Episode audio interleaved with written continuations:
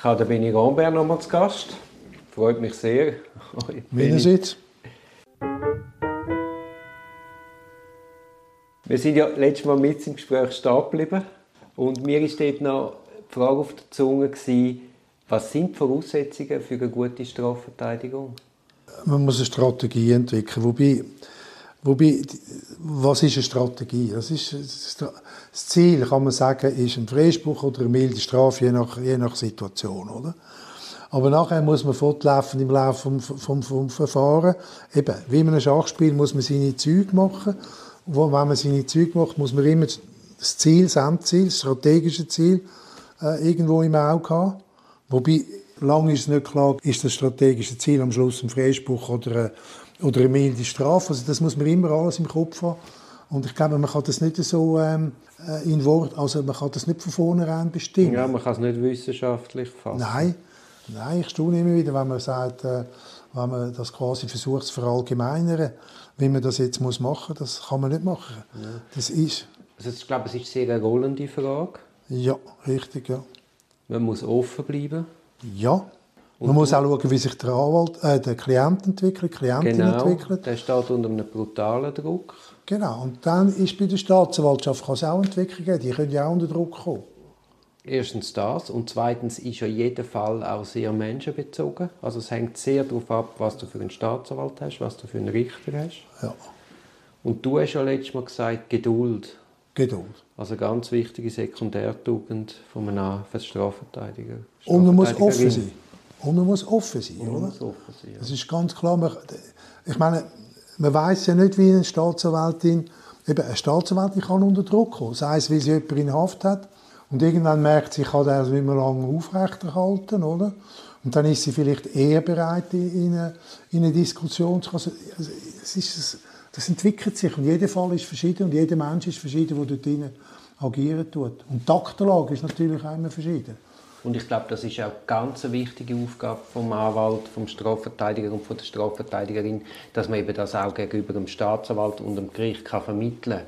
Das ist ein Spezialfall, das ist ein Einzelmensch, das ist eben nicht irgendein 0815-Fall, ja. wo er jetzt einfach nach Schema X ja. abhandeln Für wie wichtig haltest du das Plädoyer vor Gericht? Ja, das Plädoyer vor Gericht gehört natürlich, ähm, gehört natürlich zu der Verteidigung, ist ein wichtiger Teil, aber ist nicht der wichtigste. Ich weiß nicht, ob man sagen kann, wichtig oder weniger wichtig, aber es ist ein wichtiger Teil in der Strafverteidigung. Ja. Gibt es besondere Punkte, wo du im Plädoyer auf die du achtest? Ich versuche immer nicht zu lang zu sein. Das heißt? Also ich glaube, wenn man, wenn man fast an, an, annähernd eine Stunde äh, plädiert, plädiert man einfach zu lang. Wir schlafen alle ein. Und es ist irgendwo auch langweilig und es ist äh, auch für Das, das finde ich eben wichtig, dass man eben nicht langweilt. Genau, also ich finde es, oft tue ich, oder immer wieder, muss ich sagen, tue ich auch, beziehungsweise ich überlege mir im Vorfeld, ob ich einen Teil des Plädoyer soll vorgängig schriftlich einreichen der sogenannte langweilige Teil, oder? damit es einfach gesagt ist, damit man es in den Akten hat, oder? für nachher weiter oben. Oder? Und dann sich aufs Wesentliche, also aufs Wesentliche und dann sich auf bestimmte Punkte im Plädoyer zu konzentrieren. Hast du das Gefühl, insgesamt funktioniert unsere Justiz? Nein, sie funktioniert nicht. Will heißen? Es gibt schon Fälle, wo, wo, wo alles wunderbar läuft und so. Aber es gibt also extrem viele Fälle, wo es jetzt wirklich ganz miserabel läuft. In Bezug auf was? In Bezug auf Verfahrensdauer in Bezug auf irgendwie eine halbwegs objektive Beurteilung in erster Instanz oder in zweiter Instanz. Also du findest, die Verfahren sind nicht fair? Ich finde, dass sehr viele Verfahren nicht fair sind. Es gibt aber auch faire Verfahren. Stimmt das Bild, das die Öffentlichkeit von der Justiz hat, stimmt das mit dem tatsächlichen überein? Nein. Also ich meine, die Öffentlichkeit hat, glaube ich, eher den Eindruck, dass die Richter sich wahnsinnig Mühe geben, Nein, die haben doch den Eindruck, dass die Richter unglaublich mild sind. Ja gut, also es ist ja alles ein bisschen kompliziert. Oder? Auf der einen Seite hat man einen grossen Respekt vor den Richter und vor der Staatsanwalt und ein grosses Misstrauen gegenüber den Verteidigerinnen und Verteidigern. Also dort hat die Öffentlichkeit, meinte ich, ein positives Bild vom Richter und von der Richterin und von der Staatsanwalt. Was absurd ist. Ich würde jetzt mal das nicht so frech formulieren, sondern ich würde sagen, was ein, ein getrübtes Bild ist. Also ich, ich habe damit gemeint, um es zu verdeutlichen, es ist ja lustig, du wirst Staatsanwalt. Mhm. Das wirst, das hätten wir beide auch können werden. Und dann kommst du den Schlüssel zur Staatsanwaltschaft über und dann traut dir eigentlich nur das Gute dazu. Und in dem Moment, wo du den Schlüssel abgibst und, und zur Advokatur wechselst, traut man dir nur noch das Schlimmste zu. Ja. Es ist so ein Schwarz-Weiß-Denken, das ja. weit weg ist von der Realität. Ja, das ist Staatsgläubigkeit. Ja. Das ist Staatsgläubigkeit. Und dann kommt von einem, was du vorhin gesagt hast, von einem, auch wiederum von irgendeiner diffusen Öffentlichkeit kommt dann der, der Eindruck daher, oder kommt dann die Kritik, dass die Richter zu mild sind. Aber diese Kritik, die nehme ich, nicht, die nehme ich also nicht nur nicht ernst, sondern ich glaube, die, hat auch nicht, die kann in gewissen Fällen Einfluss haben auf die Richterinnen und Richter, das ist klar. Aber was viel mehr Einfluss hat, ist die Sicherheitshysterie, die herrscht. Das ist das Verheerende. Also wo ein Richter Angst hat, einen Entscheid zu fällen, weil er könnte in der Öffentlichkeit drankommen. Das sind die falschen Anreize, ja. Und das hat mir also mal ein Richter gesagt, ein SVP-Richter, wo mir ein Klient in Haft genommen hat. Und am anderen Tag sehe ich ihn im Gerichtsgang und viel Respekt immer von dem Richter und auch als ein fairer Richter Und dann habe ich gesagt, aber der Entscheid, den sie gestern gefällt haben, ist aus meiner Sicht falsch. Und dann schaut er mir an und sagt, ja, vielleicht haben sie recht, aber was ist, wenn er jetzt wieder etwas macht draussen, dann lese ich mal meinen Namen in der Zeitung, inklusive der von meinen Kindern. Das haben wir ja gehabt. Diese Haftrichterin hat ja. XY entlassen. Ja. Ja. Und das ist bei den Psychiatern im Übrigen, wenn wir die auch noch ins Feld führen ist ja das gleiche. Der Psychiater, der in Genf in dem ja, Prozess von der Marie, oder, wo umgebracht worden ist von einem Insassen, von einem Häftling auf Urlaub, hat der Psychiater hat seinen Namen, wo gesagt hat, man kann das wagen, oder, in Urlaub zu lassen, hat man seinen Namen am anderen Tag in der Zeitung gelesen. Der macht nie mehr das Gutachten mit Nein, dem Inhalt. nie mehr das Gutachten. Es ist ja dann so weit gegangen, dass man auch Richter für den Entscheid ja. sind zur Zielscheibe von der Strafjustiz geworden, oder von genau. der Strafuntersuchung. Ja. Wie hast du nur so können entscheiden ja. Und dann ist ja klar, also dann haben wir keine unabhängige Justiz mehr. Ja, natürlich. Und gewählt müssen sie auch wieder werden. Das ist auch so ein Unding. Ja, natürlich, klar. Das, das sind strukturelle, äh, strukturelle Probleme, mit denen sich natürlich äh, Richterinnen und Richter konfrontiert sehen und auch Staatsanwälte. Und das hat Auswirkungen nachher auf das ganze Verfahren. Und ich meine, die strukturellen Probleme, die, die lassen sich ja auch auf der Einzelfallebene nicht lösen. Nein. Da müsste ein ganz anderes politisches Bewusstsein entstehen, zu was das eben führt. Also weißt du auch zum Beispiel der Umstand, dass die Staatsanwaltschaft mit diesen unglaublichen Ressourcen auch nie ein Risiko hat.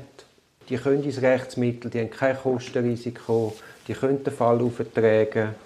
Ja, es sind absolut ungleiche Spieße. Eben, ja. Die Staatsanwalt meldet seine, äh, seine Berufung an, hat null Risiko. Wenn wir Berufung anmelden gegen ein Urteil, hat der Klient oder die Klientin ihre finanziellen Risiken, die dann nicht äh, klein sind. Oder? Die Staatsanwalt hat das nicht. Das ist, das ist eh so ein Ding. Dann wird ja mal unsere, dann gewinnen wir vielleicht sogar. Und dann werden unsere Honorarnoten noch gekürzt. Aus ja. irgendeiner Futterneid Überlegung, wo einfach auch nicht sieht, wie viel Aufwand hinter, hinter so einem Büro ist. Also ich hatte jetzt gerade einen Fall in St. Gallen, gehabt, ja. wo ich Geschädigtenvertreter bin. Da hast du ja eine Mandatsvereinbarung mit der Klientschaft. Also trägt sie mal das ganze Kostenrisiko grundsätzlich. Jetzt haben wir die, das Verfahren zu einem Schuldspruch geführt, haben umfassende Obsid, kann man so sagen. Und jetzt hat das Gericht trotzdem zwar nicht die einzelnen Positionen gekürzt, aber der Ansatz. Was jetzt zum Unding führt, dass die geschädigte Person, die geschädigt ist, obwohl sie gönnt, jetzt einen Teil von meinen Anwaltskosten muss tragen. Also da fehlt mir dann einmal schon das Verständnis und lässt sich auch unglaublich schwer zu vermitteln. Ja, natürlich. Man sollte mal den Richter ihre Löhne kürzen und der Staatsanwalt, wenn sie der Meinung ist, sie haben zu viel äh, Betrieb produziert oder, oder ein Leerlauf-Berufungsverfahren initiiert. Das ist klar, aber es ist noch ein anderer Aspekt. Bei den amtlichen Verteidigungen wird ja ständig gekürzt oder sehr oft gekürzt. Und das wird vom Verteidiger oder von der Verteidigerin quasi verinnerlicht. Man weiß, wenn man das und das und das auch noch abklärt und der und der Aufwand auch noch macht, hat man das Risiko, dass man dafür nicht bezahlt wird. Und das kann als Lebendige gehen. Für die beschuldigte Person? Für den Anwalt oder für die Anwältin das erste Mal, weil er dann einfach am Schluss zu wenig verdient. Und das geht dann als Lebendige für den Klient oder für die Klientin, wie der Anwalt weniger oder die Anwältin weniger Aufwand betreiben tut. Ja, es ist schon... Sich selber zensuriert, oder? Das ist vor allem in gewissen Kantonen ist das ja momentan ein immanentes ja. also Problem. Und du hast ja gewisse Länder, wo genau wegen diesem Aspekt Strafverteidigung nicht mehr funktioniert. Ja. Dadurch, dass die Honorarrechnungen so gekürzt werden, schaffen die Anwälte weniger. Auch in Zürich. Ich meine, nimmst einen jungen Anwalt mit drei Kindern, der muss für die ganze Familie aufkommen, der vor allem Amtliche hat. Der kann sich das gar nicht leisten. Ja. ja. Also ich, ich, äh, ich finde das ein sehr schwerwiegendes Problem, auch was allem, Waffengleichheit anbelangt. Ja, vor allem das Ungleichgewicht. Unglaublich ja. gut zahlte Richter, ja. sehr gut zahlte Staatsanwälte und dann kommt ausgerechnet auf der Seite vom Schwachen wird noch zusätzlich gekürzt. Ja, und da kommt aber noch ein anderes Problem dazu. Der Staatsanwalt, die Staatsanwältin hat die Polizei als, als, als ihre Gehilfe, die machen ihnen die Arbeit. Sie haben den wissenschaftlichen Dienst, der die Arbeit macht und so. Und wir sind als amtliche Verteidiger sind wir jetzt zum Beispiel, oder, sind wir allein. Wir sind allein gegenüber einem Machtapparat, Staatsanwaltschaft, Polizei, wo intensiv zusammenarbeitet. Und wir können niemanden beiziehen. Wir können jemanden beiziehen, der wird nicht zahlt. Es wird auch nie akzeptiert, dass man vielleicht zwei oder drei amtliche Verteidigungen würde zulassen. Ich habe an dem Fall, wo ich jetzt gerade daran arbeite, Brian K., kann ich sagen, ein Anwalt allein kann nicht die Arbeit machen, die wir machen. Oder? Aber wir haben Gesuch gestellt, dass er mir auch noch zugelassen wird. Wird nicht zugelassen. Ja, da ist dann schon ein Hohn, dass man von Waffengleichheit, ja, dass man das Wort nur schon ins Maul nimmt. Ja, das ist, das ist, ein, das ist ein Hohn.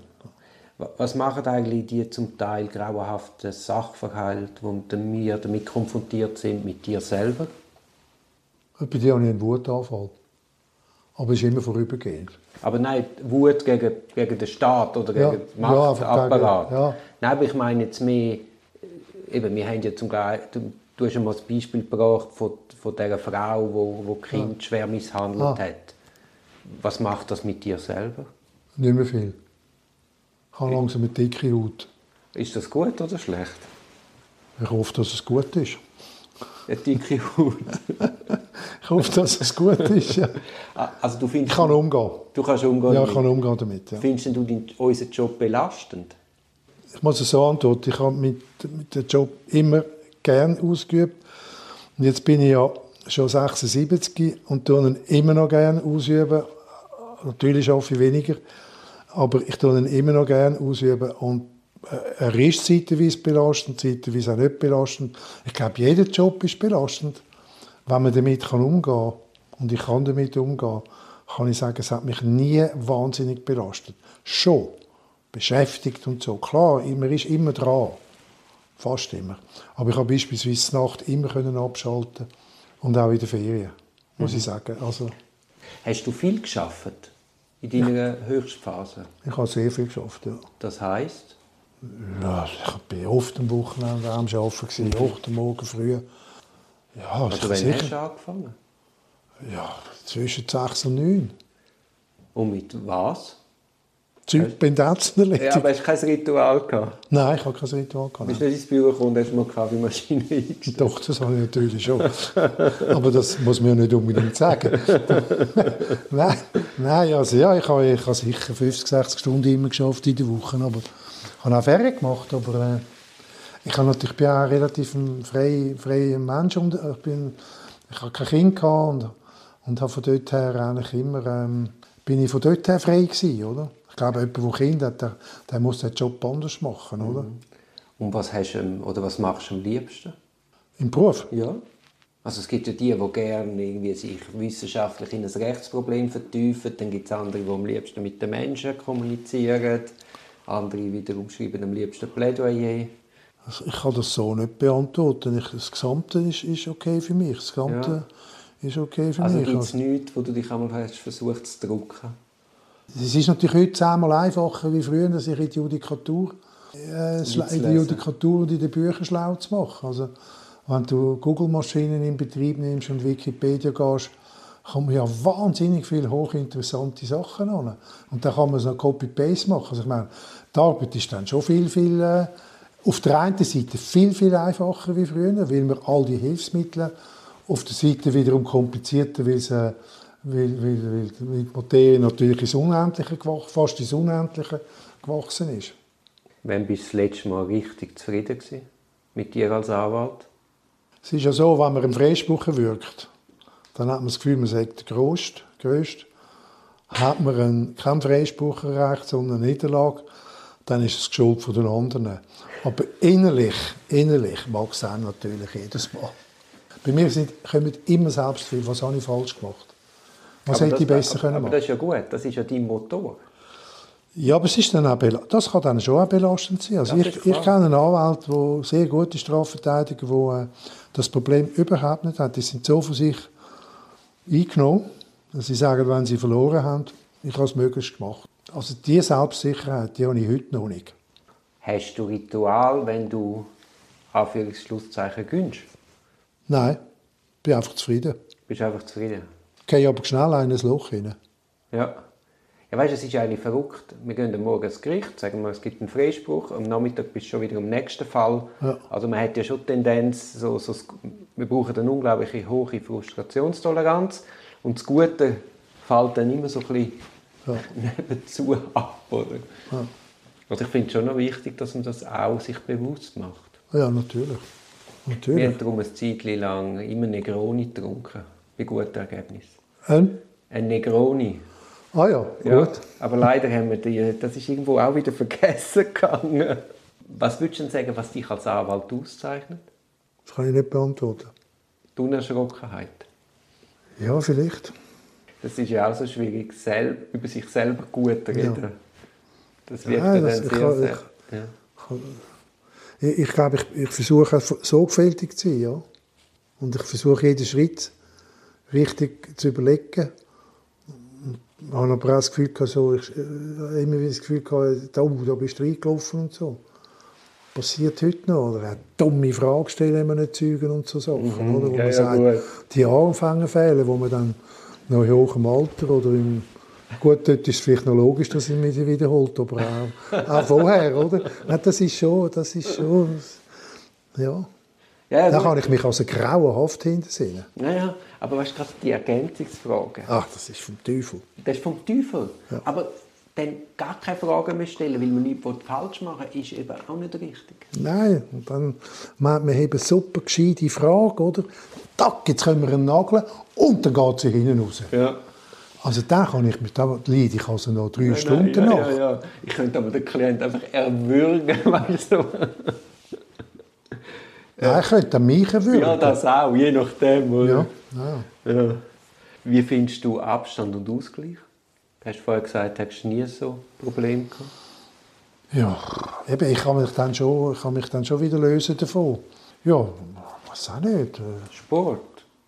Sport? Nicht? Nicht gerne, nein. Ich muss, ich mache ein paar Sachen, aber das ist nicht ein Ausgleich. Das ist eine Pflicht. Ja, mit Beziehungen, mit Menschen und mit, Bü mit Literatur. Und ich habe immer viel gelesen und mit, äh, beschäftige mich dann auch mit anderen Sachen, mit politischen Fragen und so. Gibt es einen Rat, den du einem 20-jährigen Benny Rambert würdest geben Ja, ich bin ja eigentlich ein lebensfreudiger Mensch und ich bin ein privilegierter Mensch. Und von dort her ähm, bin ich eigentlich immer bin ich grundsätzlich auch ein optimistischer Mensch. In der Politik nicht mehr so, aber in meinem persönlichen Leben. Und das wollte ich bleiben. Also dann sagst du mit 20-jährigen Benny, bleib optimistisch, auch wenn es nicht die Welt sich nicht ändern ja, ja, ja. Ja, bleib. Also man muss ja irgendeine Lebensfreude haben, oder? Ja, auf jeden Fall. Ja. Oder? Ich bin nicht verbissen. Also ich kann mich verbissen, aber grundsätzlich bin ich kein verbissener Mensch. Und das bist schon immer so gewesen? Ja. Das ist nicht eine Altersweisheit? Nein, das ist ähm, vielleicht meine Erziehung, das ist vielleicht äh, meine Gene. Ich kann das nicht so recht beurteilen, aber das ist, und ich habe nie, meine sogenannte Unerschrockenheit oder so, die, die habe ich auch immer gehabt. Also ich habe mich auch können lösen von, von irgendwelchen Zwängen, gesellschaftlichen Zwängen, wo in meiner da, wo ich aufgewachsen bin, sicher auch geherrscht haben. Ich habe mich alles von Nein, es ist mir, vielleicht bin ich wahnsinnig selbstunkritisch. Das ist möglich. Nein, das glaube ich gar nicht. Ich, ich habe mich ja auf den Podcast mit dir vorbereitet und ich meine, wenn man, wenn man so ein bisschen dein Leben überblickt, ist dir eigentlich unglaublich viel widerfahren, wo nicht so schön ist, wo man vielleicht in einem weiteren Podcast vertiefen könnte. Aber du bist selber inhaftiert worden, du bist 14 Jahre vom Geheimdienst überwacht worden und, und, und. und ja gut, aber ich meine, die Inhaftierung, das ich habe immer gesagt, äh, jeder rechte Schweizer Mann muss, mal, muss nicht einen RS machen, sondern muss mal in der Kiste sein, um zu wissen, was das ist. Es war eine Erfahrung, die mich eben auch wieder nicht umgehauen hat. Ich weiß nicht, warum. Das ist ja dein Bild vom Leben. Ja. Eben, du bist rein und hast das, als, du hast das neugierig aufgenommen, hast das als Lebenserfahrung... Also ich will nicht sagen, dass es äh, super sexy war, den Monat zu Das glaube ich nicht. Das, das sage ich also nicht. Aber ich habe das nicht... Nein, aber der Zugang. Ja. Ja, das, das ist, das Entscheidende. Du hast dich nicht selber bemitleidet, sondern hast das gedacht, ah, das ist ein Abenteuer. Oder verstehe ich das falsch? Es gehört dazu. Ja. Kann man glaube so sagen, ja. Das ist ein Podcast aus der Reihe Auf dem Weg als Anwältin. Ich hoffe, der Podcast hat dir gefallen. Für mehr Podcasts schau doch auf meiner Homepage www.duribonin zusammengeschrieben.ch. Viel Spaß beim Entdecken von weiteren Podcasts.